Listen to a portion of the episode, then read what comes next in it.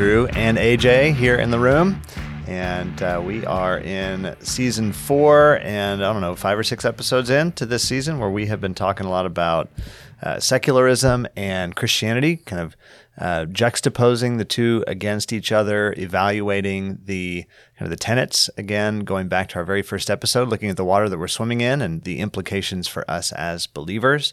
And that brings us to today, Drew, where we are looking at core principles for the church thriving in a secular world. And last week, uh, if you listen to the episode, we talked about a vibrant alternative to a secular world, mainly looking at uh, some historic or some academic positions on the church relative to culture. What should the church's posture be relative to culture?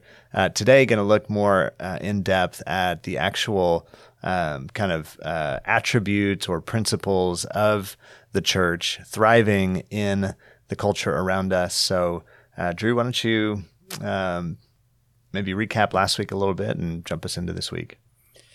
Yeah, we um, one quick programming note. We with this new season of ideology, you know, for those who've watched us for or listened to us for a while, um, we've been pretty consistent weekly episodes, and what we're moving into is series.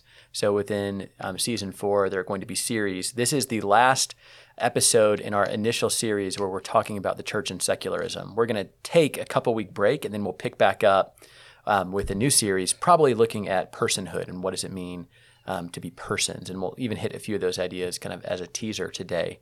So, for those who are used to us being weekly, you're not going to get ideology the next couple weeks, but we have what 140 episodes. You're welcome to go back and um, find the one that you missed, and and we'll we'll um, be back with new content in a couple weeks. So last week we analyzed how does the church respond to culture, and I'll take uh, James Davison Hunter. You know, he, he, kind of presents a few um, ways or postures that we can do of standing against the culture, of accommodating to the culture, or um, withdrawing from the culture, and he does a good job, I think, in his book um, to change the world of evaluating the negatives of those. And probably his message is that if you think one of those postures is going to be the answer, that you are wrong. Um, balancing that with there are times where the church needs to do all three of those things. So it doesn't mean that that's an absolute, that we should never be against the culture. We absolutely should. We should never accommodate. There may be times where that could be helpful. Um, or that we should never withdraw. There are times we need to withdraw. So these are all modes that may be needed at times but they're not absolutes where we can reduce what it means to be active and engaged in the mission of God to one of those three postures. And where he lands is this idea of faithful presence, which is a wonderful sounding concept, but um, from my perspective, maybe needs more development on what does that actually mean. And so we we ended our time where we introduced three principles, and this is where I want to start today, of um, spirit power versus self focus, church formation versus hyper individualism, and then distinction versus accommodation. And the goal today is to take those ideas from last week and uh, drill it in a bit more in the here and now. Um, maybe street level, we'll still be, we'll, we'll still kind of look at it philosophically, but really try to get into when I am evaluating the church's posture or even myself as a believer in this world, how I'm relating. What, what are um, ways of looking at that and, and trying to get specific enough to where that's actually helpful? I'd like to start today, and this is maybe a teaser for our personhood conversation.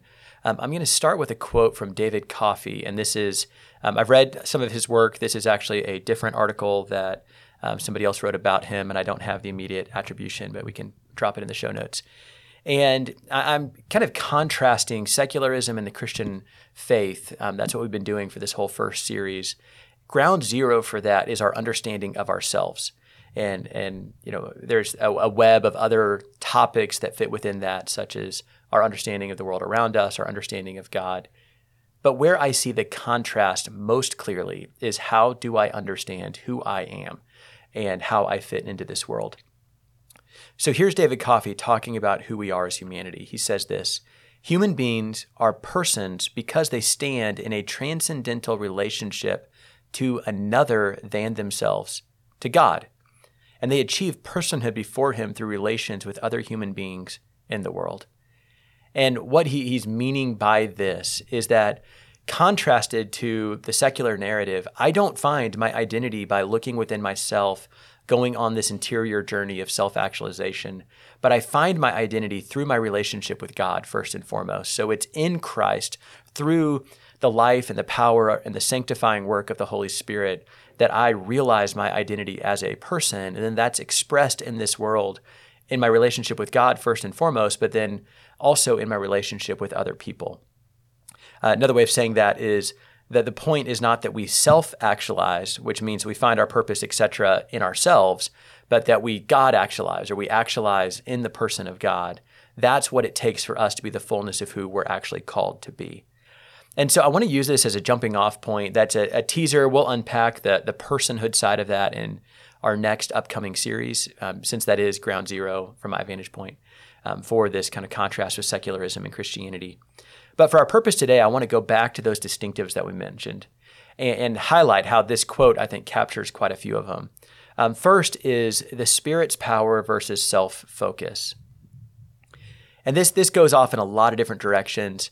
But at the core, do I think that what makes me unique, what gives me purpose, what allows me to walk in the fullness of who I am is something that I find within myself in my own powers or what is innately within me? Or do I think that what makes me who I am is my ongoing relationship with God, where I am ontologically in Christ, meaning what is most real about me is that I am in Christ, where I am being renewed consistently in the power of the Holy Spirit. And that's my telos, that's my future, is that as time goes on and ultimately as I leave this body and am joined with God forever in eternity, that's the reality of who I am. And that reality is more real than who I am today, isolated from God. Um, said another way, when I'm disconnected from God, I'm cut off from my capacity to realize my own personhood. So, which one is it? And, and where do we lean into?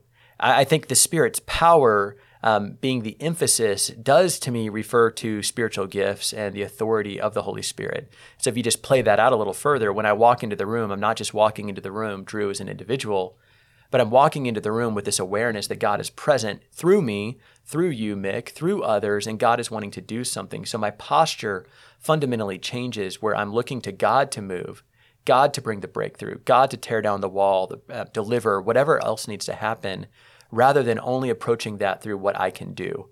And so that's maybe more um, in reference to power or supernatural power. But I'm also looking at the Spirit's work of renewing me, of making me into the person I'm called to be. So instead of in this secular narrative, I'm going back and looking at this pure, innocent state that is who I am initially. I'm instead looking at it and saying that there's this this sin that is distorting my humanity and prohibiting me from being who I'm called to be. And so the power of the Holy Spirit is transforming me, is sanctifying me, is renewing me. And as time is going on, I'm being formed into the image of God in communion with God by the Holy Spirit. Yeah, when you talk about uh, the Spirit's power versus our own self power, I also I just think back to the very beginning with um, God breathing life force, the ruach, into uh, Adam, the the first human, and animating Adam with the with the breath, the pneuma, and not just for formation, like you were just talking about, Drew, and not just for power, external works of power, but for literally like animating life force, which starts to sound a little mystical, but. Uh, I was looking at Hebrews 1 3 as you were talking, that God holds all things together by the word of his power, or uh, in Colossians 1 and, and so on and so forth, this idea of, um, of like our, we owe our very existence, not just the inception of our existence, but the ongoing uh, ability to, to, even kind of co to exist within myself is a gift of God is is attributable to the power of God uh, in terms of uh, what it means to be human. As I am inextricably linked to God to uh, uh, not just give me life um, in a, again in, in terms of birth and conception, but in an ongoing sense. He makes me human, and we kind of going back a couple episodes ago, and we talked about the various philosophies, compared and contrast secular and Christian philosophies, looking at anthropology, looking at ontology, that what is real is fundamentally outside of myself, that I am conforming to God and not the other way around. My, my starting point is God. Um, he is the life source. He holds me together by the word by the word of His power. He is more ontologically substantive than I am, um, and is the fixed point that I am conforming to instead of the other way around in the secular world, which is what I hear you. I think I hear you saying, Drew, when we talk about what it means to be a person, which we'll circle back to. Uh, but this idea that I do not achieve self discovery, self actualization by getting the world around me to conform to me in my own self perception and, and uh, psychological emotivism. But I actually attain to my God given humanity by conforming to something outside the self. Yeah, it's beautiful, Mick. That's very much um, what I'm trying to say here. And, you know, as you're talking, I'm reminded going back into the Genesis account. So God forms humanity from the dust. Adam, Adam in Hebrew is uh, the word for man. And so God is forming man and then he's breathing into us this force of life. But if you take that then and especially study John's gospel, what happens is Jesus, you know, man in Genesis is formed on the sixth day. Jesus is crucified on the sixth day, where the Son of Man, the Son of Adam, is breathing his last. Mm. And I think it's fascinating that it specifies. So that life force is breathed out. But then when Jesus is resurrected, he's resurrected on the first day. So he is now a new humanity. And so what Jesus has done is he has become a new way for us to be human. And then mirroring that account that you referenced in Genesis 2, the thing that Jesus does in his resurrected body is he breathes then on the disciples. John 20, 22, he breathes on them and says, receive the Holy Spirit, receive the Ruach, uh, you know, receive it again. And so that life force is now within us.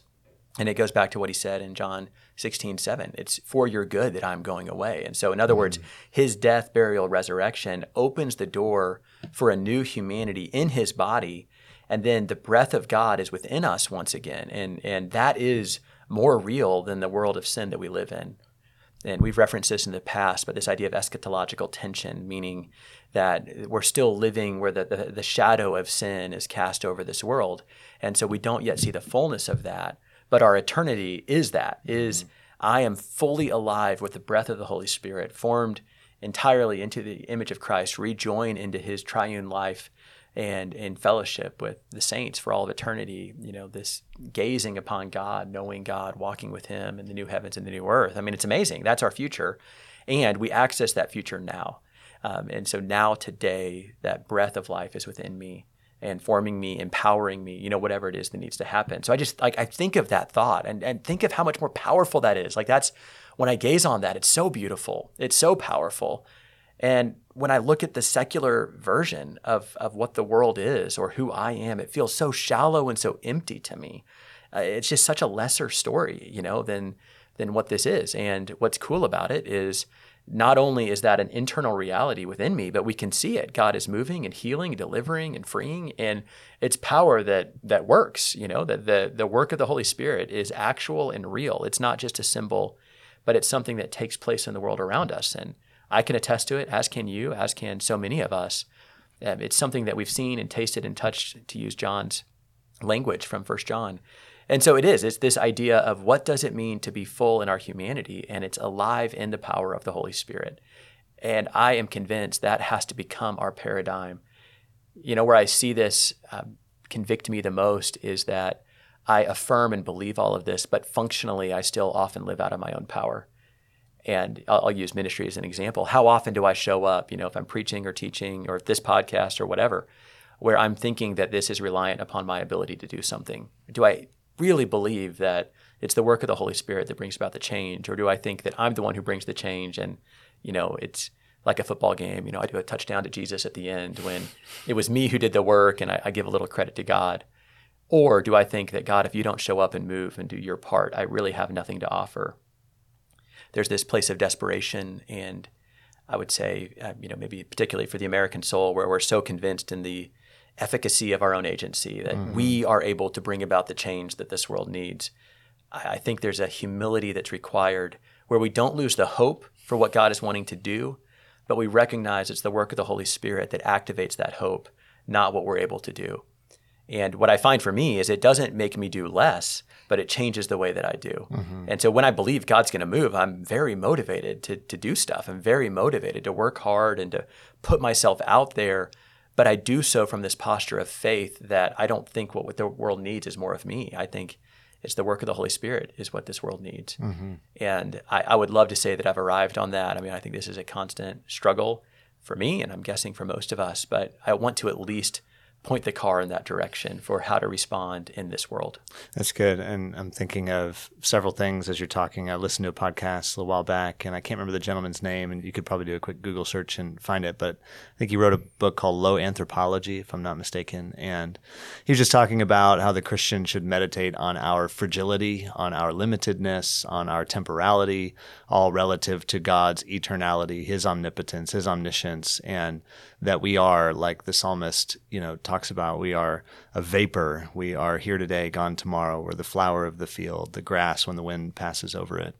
Uh, our days are numbered, and, and that prayer teach us to, to number our days, that we would present to you a heart of wisdom, that we are utterly dependent upon God for not just our existence, but like you said, Drew, for ongoing fruitfulness in this life. And just to connect this back to this episode, the title of the episode, The Core Principles for the Church Thriving in a Secular Post Christian World, what I think I hear you saying, Drew, is this has to go from the level of just kind of philosophic or or theological thought down to a lived reality that on a day-to-day basis and this has actually been a, f- a fruit of this podcast for me doing the podcast over the past couple years has been this meditation, the um, the naturalism, the materialism that has crept into my own spirituality and, and like you said, just functionally on a day to day basis. And so I wish it was I wish I was more developed than I am, but uh, I have taken steps forward in that meditation as I walk out the door and and step into various meetings or situations and just to pause and God, if you don't move, if you don't animate me, if you don't um, convict, if you don't transform, then we're just spinning our wheels. Um, there's so, I mean, this is such a meta theme in the scriptures. This idea of Sabbath, that we work from a place of rest. The Psalm 46:10, "Be still and know that I am God. I will be exalted among the nations. I will be exalted in the earth."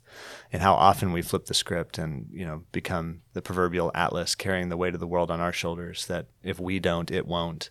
Uh, but this being that being the spirit of this age, and so the church walking in this conscientious dependence on the Holy Spirit. Uh, what I think I hear you saying, Drew, is is to become potent, is to become a connection to the transcendent, a kind of a signpost that's pointing to something outside the self. Yeah, amen. Yeah, and I think it's a for me. I don't. Yeah, obviously we're talking about very intellectual topics, but I always want to pull it back to worship of it is gazing upon God and who God is. And it's bringing about change in, in my own life, where what I hope is happening, and I appreciate how you frame this, Mick, is I'm weeding out these thoughts that I've believed that maybe hinder my ability to worship or to see God rightly. And sometimes that can be intellectual, sometimes that can be very emotional, sometimes that can be spiritual. Like we are embodied people, and the the lies, the sin, the heresy, the demon, whatever it is, you know, it's a multifaceted thing that keeps us from seeing God clearly. But what we want to do is, is ensure that where we land is always worship, not intellect for intellect's sake, mm-hmm. but allowing ourselves to love God fully with our mind and allowing the Holy Spirit to transform our mind with the goal so that we can see God more clearly. And that's that's why we do this. And I do think that's going to be so critical of the, the work and the power of the Holy Spirit. And, and I'll just say this too. I I, th- I think a lot of times it's easy to have a doom and gloom mentality about the future, and for me that that comes where I, I think maybe we have been more confronted in recent years with the end of what we're able to do, mm-hmm. the control that we're able to provide. And that can feel very disorienting and, and scary, you know, when I realize there are things that maybe I had thought I would be able to control or have power over or utilize my gift in some way to secure.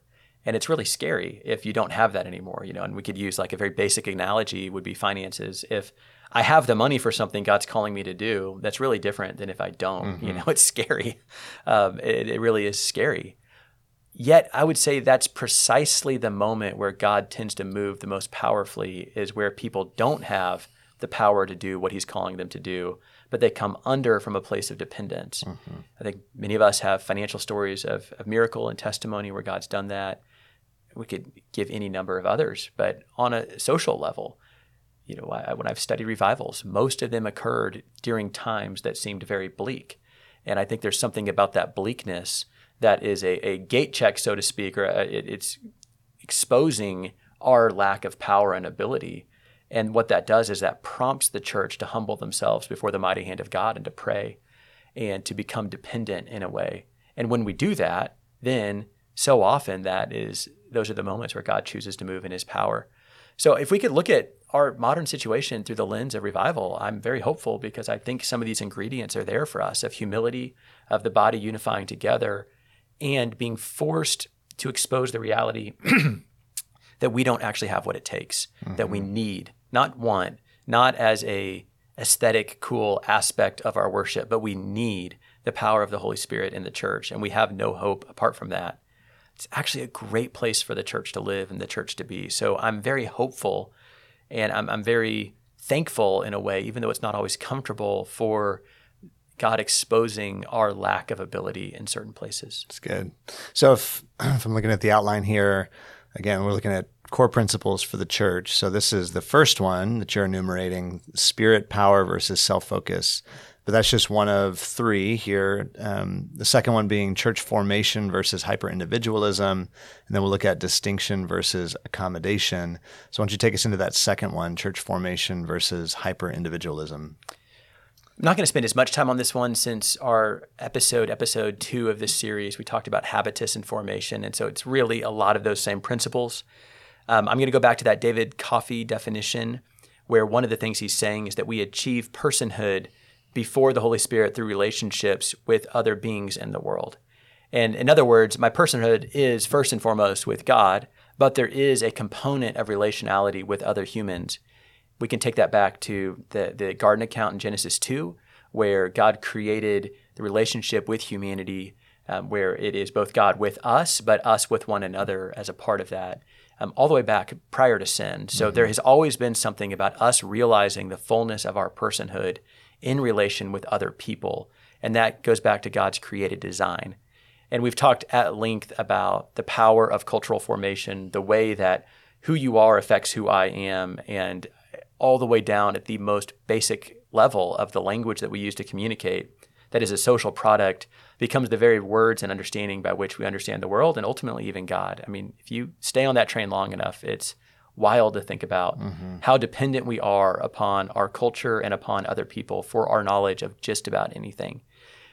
I, I say all of that because I, I, think sometimes the message can be all we need is God, we don't need people.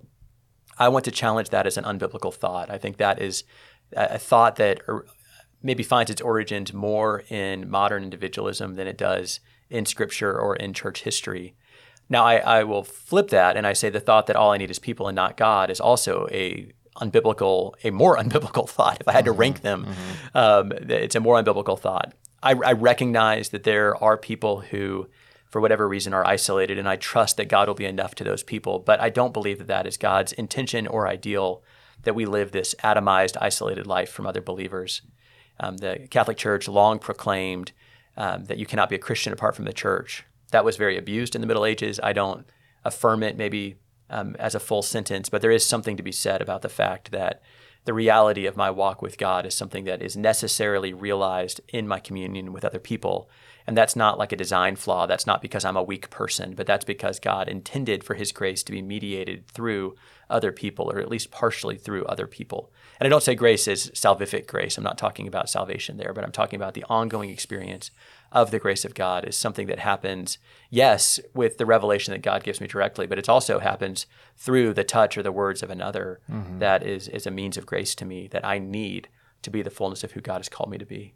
And that ties back into the notion that God is a community within himself, that we worship a triune God, three in one. And and uh, being created in his image, uh, I think a fundamental part of what that means is that we were created for uh, community, for communion with Him, for community with others. It's not good for man to be alone for multiple reasons. I think that's one of them that we are we insufficiently image a triune God in isolation. And and yeah just agreeing there that a fundamental need for one another. So um, needing the power of the holy spirit uh, needing to to lean in to others instead of pulling away which is certainly a trend that was uh, amplified during the the kind of COVID season. I think still continues to ha- have ramifications.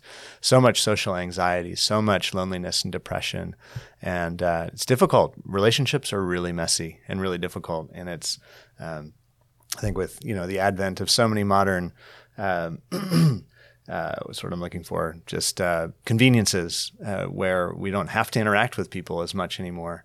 And it really takes a choice of the will to be a part of a local community, to press into friendship and family, and so on and so forth. But to to do that healthily over time really is again a clarion kind of flashing neon light of of hope of something transcendent of something redemptive at work in the world Yes, and there's a we have to be careful of a false dichotomy where it's either spiritual formation or the power of the spirit or church community. Mm-hmm. All of those inform each other. So the more that I'm formed in the image of Christ, the more love I have, if if it truly is the image of Christ for my brothers and sisters, uh, the more the power of the Holy Spirit that I experience, that the Holy Spirit moves through us, not just through me. And so the power of the Holy Spirit is is revealed and is actualized and experienced communally uh, more than than we would see individually. I mean, you even look at all the scriptural metaphors. You know, 1 Corinthians 12 is a great place to start of it's one body with many parts. And so the Lord is telling us that there are elements of the way that he's going to move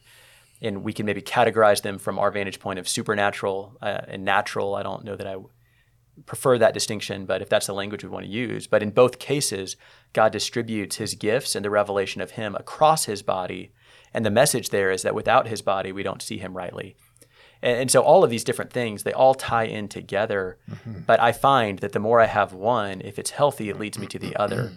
Uh, another way of saying that is if I only have one. So if all I have is I'm just going to go to church, but I'm not going to attend to my own spiritual formation and I'm going to be disconnected from the power of the Holy Spirit, then that's not going to be helpful in the end and could even be a place of deception for me or, or problem for me. Or likewise, if I'm going to spend a ton of time in spiritual formation and maybe some informal relationship, but not really be tethered to a community somewhere, in the end, I'm going to be very prone to being deceived in the long run. And so it's, it's when they come together. Mm-hmm. Now, I recognize everyone, you know, we have a, a, wide range of listeners coming from a lot of different places. So nothing but grace to individual circumstances.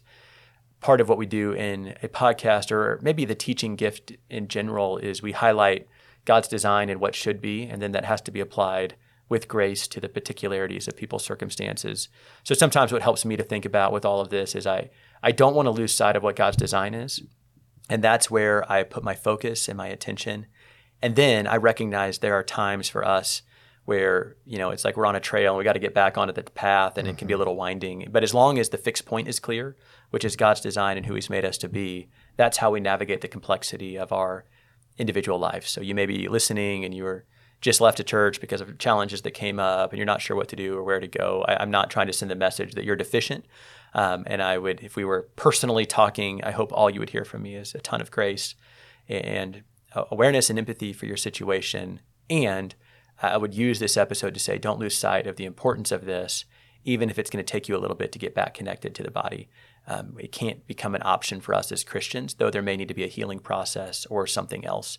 So that's where, on all of these different things, we, we don't want to allow the complexity or the pain of this life to cause us to back away from what is true, mm-hmm. even as we extend grace for the complexity of navigating the challenges. Yeah, that's a good word.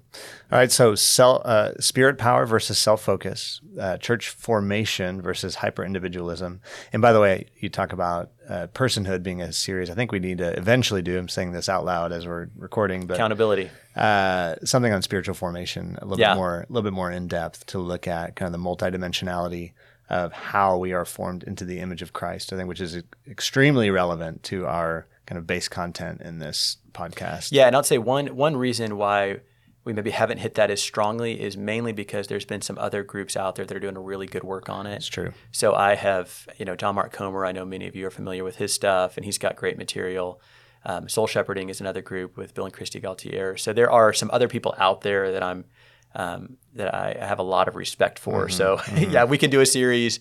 Part of our series might just be regurgitating what they've already said. So uh, yeah. we'll, we'll, see if we can give it the ideology treatment. But as you wait for us to put that on our list, um, would encourage you to check out some of those other resources because they do great work. Yeah, and the only reason we would do a series on it, I totally agree. Practicing the Way, which is Comer's organization, John Ortberg stuff, Dallas Willard stuff. I mean, there's so much out there on spiritual formation. I think the only reason we would do it is just to to maybe frame it in our vernacular, yeah. uh, interpreting it into our kind of our movement and what is most relevant for how we yeah. uh, do church praxis and so on. Yeah, and I don't want the lack of us talking about it to signal that it's not important, and that might be another reason for us to do it. Is um, we we want to defer to others where they have good material, but um, sometimes if you don't talk about it, you can mm-hmm. unintentionally give the message that you don't think it's a big deal, and we definitely do. Yeah. So uh, talk about this third um, distinction versus accommodation. This third core principle for the church thriving in a secular world. So this is the one that may be the most practical of how do we as the church operate in our modern world.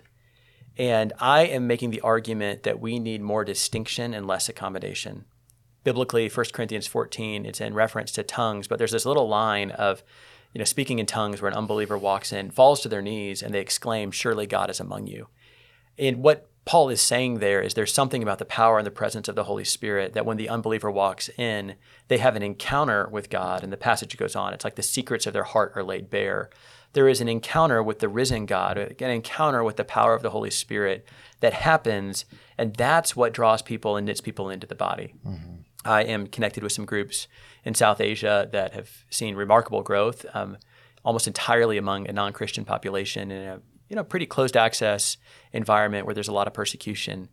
And at the times where we've studied this um, rather large movement, what we found consistently is you know somewhere around 90% of conversions or church planting occurs through a miracle of some sort, some type of power encounter. And it makes sense because if you are living in an environment where following Christ is going to come at a cost, either physical violence, which they do face, or at least social ostracization, if it is going to come at some kind of a cost, then it's probably not the quality of my coffee in the lobby that's going to win you to Christ. And I don't know that that was ever going to win you to Christ. But if you just think about it, it's like what would uh, make somebody be willing to risk their lives? Even scripturally, you know, Paul got knocked off his donkey. you know, that's what it was. He had an encounter with the risen God. He was blinded and then healed again. It's, you know, God got his attention through through his power. So there's a distinction. There is a sense of I was in the world and I stepped mm-hmm. through the doors and whether that's the literal doors of a church or the doors of my home or whatever the case may be, and I encountered something different, something distinct, something that I couldn't find in the world. So, what I'm suggesting is that the church in America today needs to shift a background intuition or assumption away from accommodation to distinction. And let, let me play this out a little bit because this may take a bit more explanation.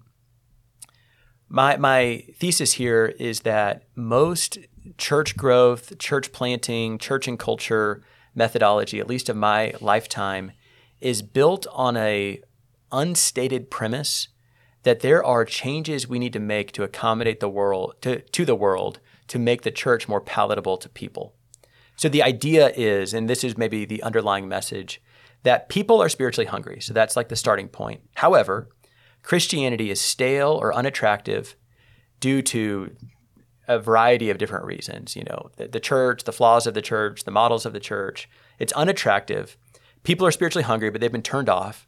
And so, what we need to do is we need to meet them where they're at through new models, new approaches, or some type of accommodation. And if we can meet them where they're at, that is going to tap into that spiritual hunger and lead to the planting or formation or growth of churches. That intuition, I think, is behind almost every major movement, um, intellectual movement of how the church responds to culture, or most of them that I've come across. And I'll, I'll hit two of them, or two ways that I see this. One is this idea of removing barriers. So, in other words, if you kind of think of that, there's there's something stale or something bad about us. I joked about coffee, but that's like literally one of them. And I love coffee, so I'm all for if you are a pastor and have control over the quality of the coffee, please, please make it good for when I visit. So it's not to say that I don't care, but if you think of the assumption there, it's like, well, I came to church and they serve Folgers and the decor looks like it's you know it's kitschy, it's out of the 70s. And I walked in, and the auditorium looked kind of cluttered. It's obvious nobody's updated this place. So if we could just clean it all up, offer good coffee, you know, and I can I can say that that's biblical hospitality, which is something positively talked about in Scripture. And so what I'm doing is I'm making it accommodating so that when I invite my friend who doesn't know the Lord, they walk in and they're not immediately hit with all these things that are maybe insulting to them, not you know, not not formally insulting, but subconsciously mm-hmm. make them feel unwelcomed. If I can remove all those barriers, then they're going to that spiritual hunger is going to you know meet with the truth of what I'm saying, and they'll encounter God. So if you analyze that, and I'm, I'm not disagreeing, you know, I think if you're a pastor, that can be a helpful thought process. So I'm not saying that that's all wrong, but there's maybe a premise underneath it that that's all that's required in this hour. That if we can just clean up our act, so to speak, then we'll see the church grow in America. And uh, another way I see that is the model, you know, and uh, ironically, maybe this started, if you go back to the 70s, it was that church is irrelevant and it's, it's not something, our buildings, our music, every part of it is disconnected from people's lives. So it has to become more relevant. So our music starts to be more relevant. The type of buildings we meet in are relevant. We start naming our churches similarly to the way that we name business parks. You know, like we just start doing things to make it all more relevant with the idea that now people will come to church. Well, then it's like, well, no, people don't like institutions. So now the way to be relevant is to meet in homes and to meet organically and to meet in these, you know, monastic communities in, in the urban core of America. And if we can do that, that's the way to do church. And then, well, it's really, it's actually back full circle because it's actually liturgy that people want. And it's actually, you know, you kind of just go through this this thing where we've tried on all kinds of different models. And the idea is like we need to mix up our model. We need to change the way that we do church. There's a different type of structure that connects with the zeitgeist of culture. And if we can just figure that thing out, then the church in America is going to grow. And you know that's really the ticket. So to me, I, I, we could keep going. I mean, example after example. I'm not mentioning the theological accommodations. Um, that's an easy target, you know, where the church has watered down its theology. I'm looking at things that maybe would fit more kind of my assumption of the type of person that's listening to this podcast um, is somebody that is desires to be faithful in Orthodox Christianity. So I'm exposing here that I still think we fall into this way of thinking. Mm-hmm. So point is, and to be nuanced here, I'm not saying that any of those thoughts are are necessarily bad. I think it's great to think through the gift of hospitality and the way that we treat our guests. I think it's great to think through what models of church are most conducive to the cultural hour that we're in. I think it's great to analyze our liturgy. You know, all those things can be very helpful. I have, you know, spent I don't even know how many hours, weeks, days, years studying everything I've just mentioned. But what I'm what I'm after is the underlying thought that changing something like that is our ticket. Mm-hmm. What I would say is those things may be good, but you could perfect all of those things, and I'm not convinced it would make a difference. Instead, what I believe needs to happen in this hour is you mentioned this word potency, Mick, is that when people walk in the doors of our churches, they encounter the risen Christ. They encounter the power of the Holy Spirit. And yes, let's show hospitality. Yes, let's think through our model. Yes, let's think through the elements of our liturgy and what they communicate. But at the end of the day, if God is not present in our congregations where people walk the, through our doors and fall to their knees and say, Surely God is among you, mm-hmm. I don't know what we have to offer you know, we're competing with brunch, you know, like really, if you think about it today, mm-hmm. if, if there are people, they're three generations removed from ever going to church, their Sunday morning is sleeping in, taking their dog to, on a walk, and having a late brunch, and spirituality and the way that they choose to define it.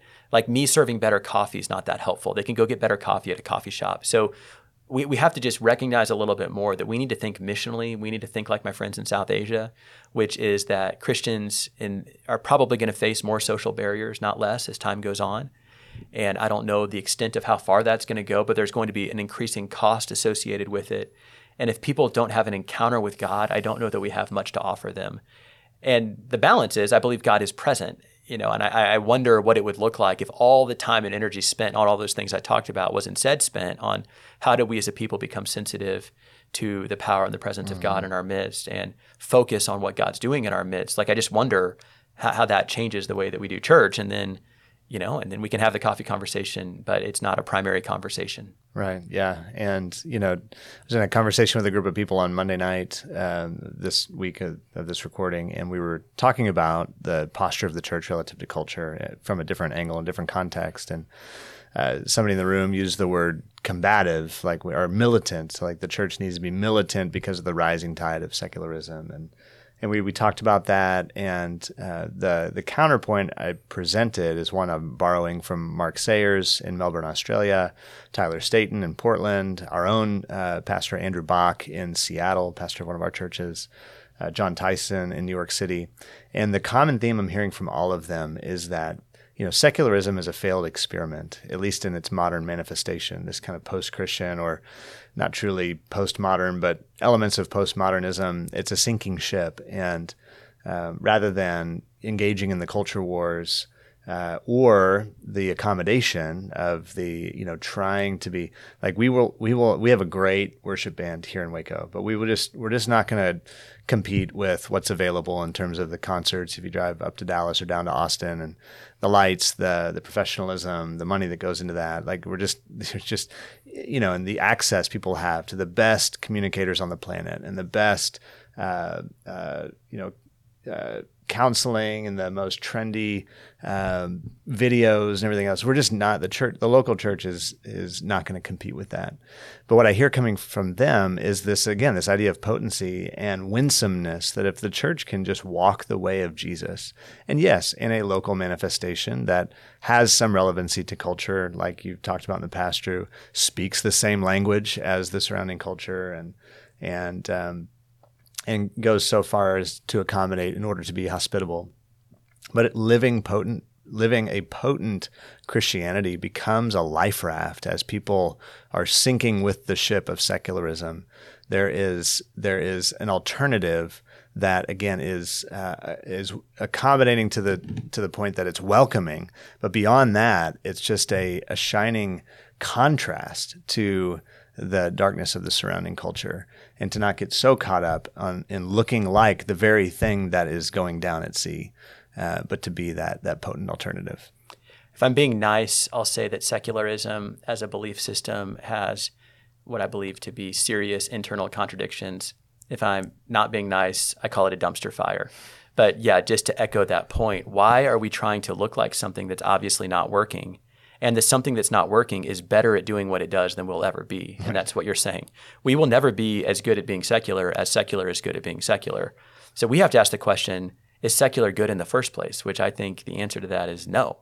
We have something different. We have an alternative. And to tie in some of these themes, um, what I really appreciate about some of the authors I cited last week, um, Stanley Hauerwas in particular, um, but others, even though I would have some disagreement with him on other points, this thought that when you walk through the doors of the church, you are encountering a different kingdom.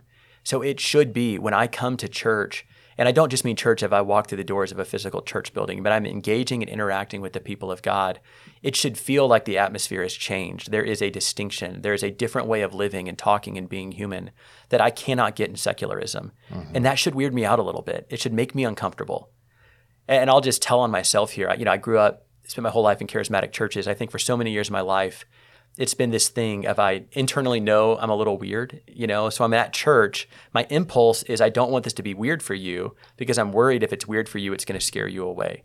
Like that's kind of what's gone on, I, I think, in a lot of different churches. And even if you're not charismatic, you know, you're at a Baptist church, you still kind of have that idea of, oh, we're just weird. I'm so sorry. We're apologizing for our weirdness.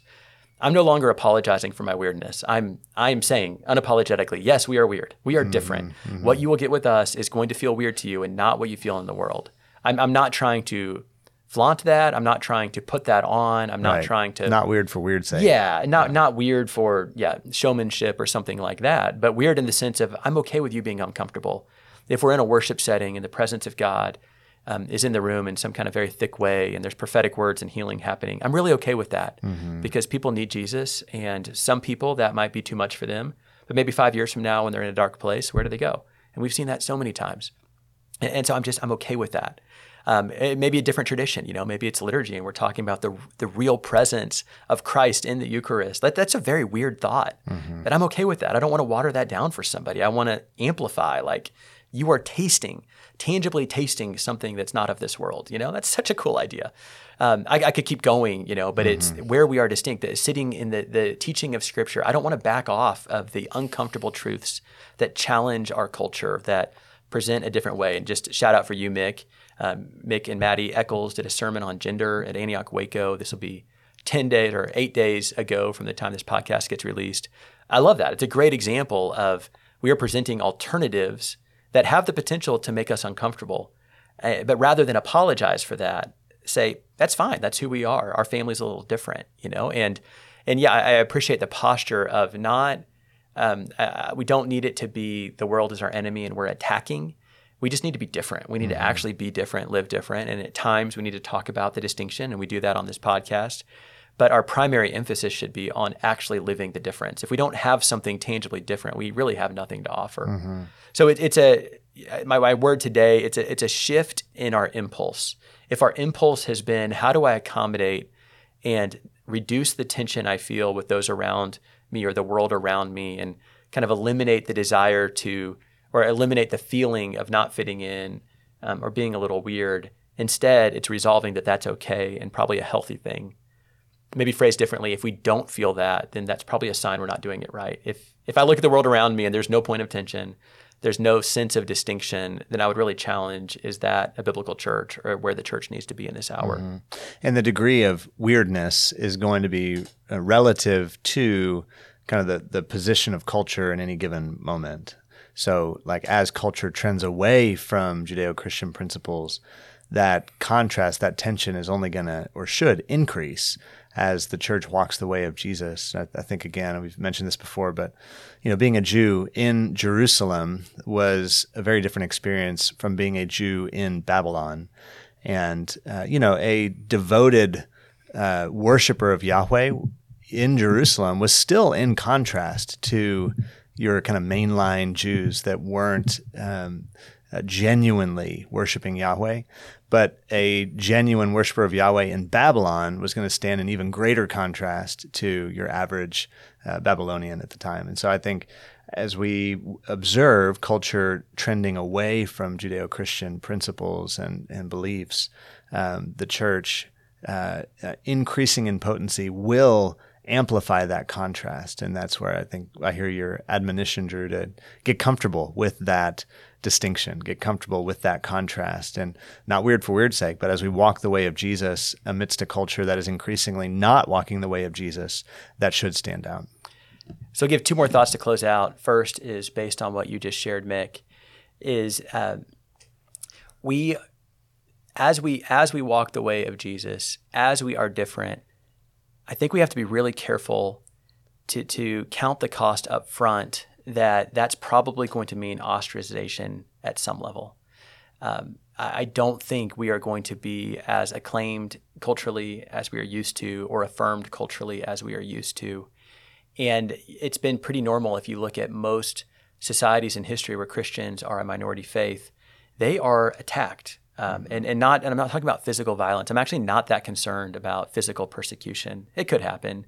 But let's be real, if that were to happen today, that would probably snap a lot of Christians in gear. They'd probably get more devout, devoted and it'd probably be fine. Like historically, um, that type of persecution, not always, but often has led to the revitalization of the church. I'm a lot more concerned about the slow social erosion where there's a cost to the faith that's not physical violence, it's not persecution, but it's, it's this default awareness that mm-hmm. I'm cutting myself off from social advancement because of my faith. And I think right now, I you know, I, I, think there's a lot out there of negativity about the church or evangelicalism or whatever thing, and some of that's earned. Like some of that is hypocrisy that we've had and flaws in the church. And so I think wherever that is the case, we have to search our hearts and, and repent.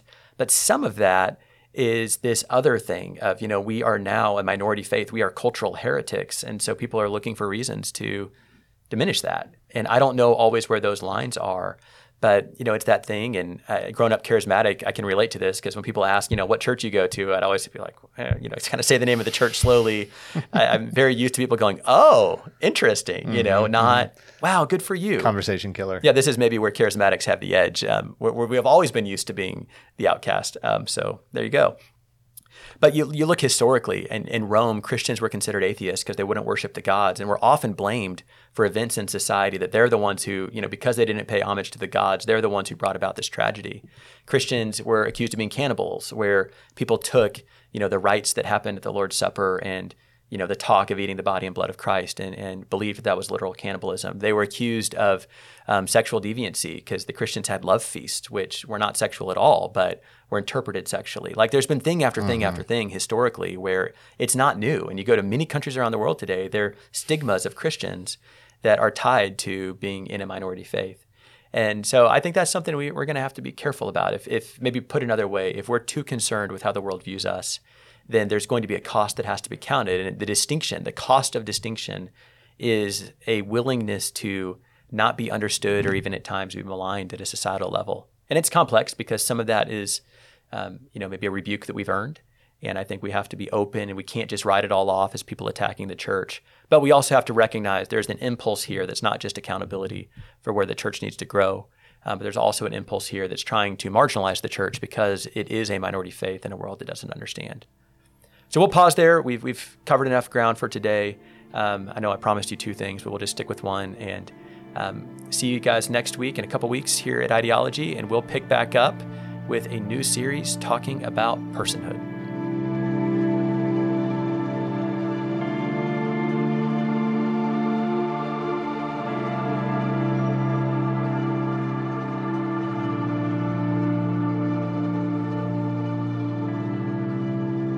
Also say there, Drew, that the national test. So, if your phone went off on October 4th, then you know that we were recording on October 4th at 1:18 p.m. when all of our phones went. I thought it was supposed to be later. Well, apparently. maybe it was. I think it said 2:20 Eastern time. Apparently not. We probably do need to cut this out of the video. Yeah. and if we don't, this it makes for a good. For your listening pleasure.